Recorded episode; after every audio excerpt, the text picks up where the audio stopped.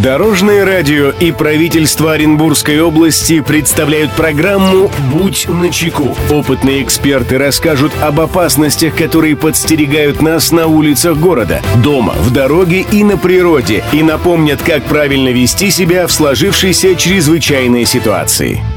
Приветствую всех, кто в пути. С вами Андрей Зайцев, и мы заботимся о вашей безопасности.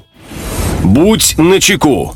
Несмотря на жесткие условия рыночных отношений и большую конкуренцию среди работников в различных сферах деятельности, дисциплинарные проступки все же фиксируются работодателями, и как следствие в отношении работника применяются дисциплинарные взыскания. Подробнее об этом расскажем в передаче.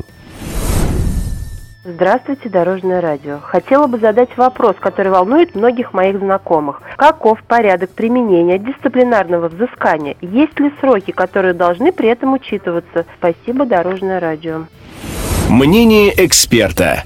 Эту проблему прокомментирует помощник прокурора Центрального района города Оренбурга Юлия Обухова.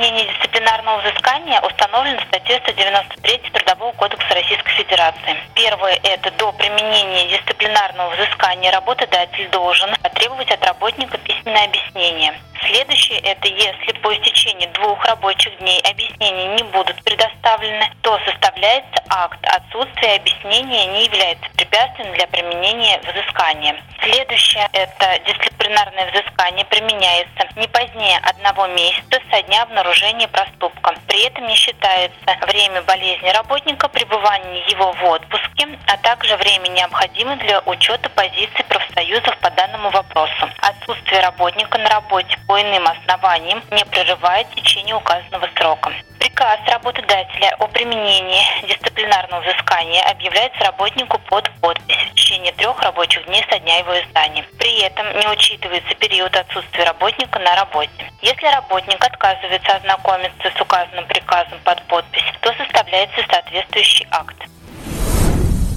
Друзья, берегите себя и всегда будьте начеку. Андрей Зайцев. Счастливого пути. «Будь начеку». Программа подготовлена при поддержке правительства Оренбургской области. Дорожное радио и правительство Оренбургской области представляют программу «Будь начеку». Опытные эксперты расскажут об опасностях, которые подстерегают нас на улицах города, дома, в дороге и на природе, и напомнят, как правильно вести себя в сложившейся чрезвычайной ситуации.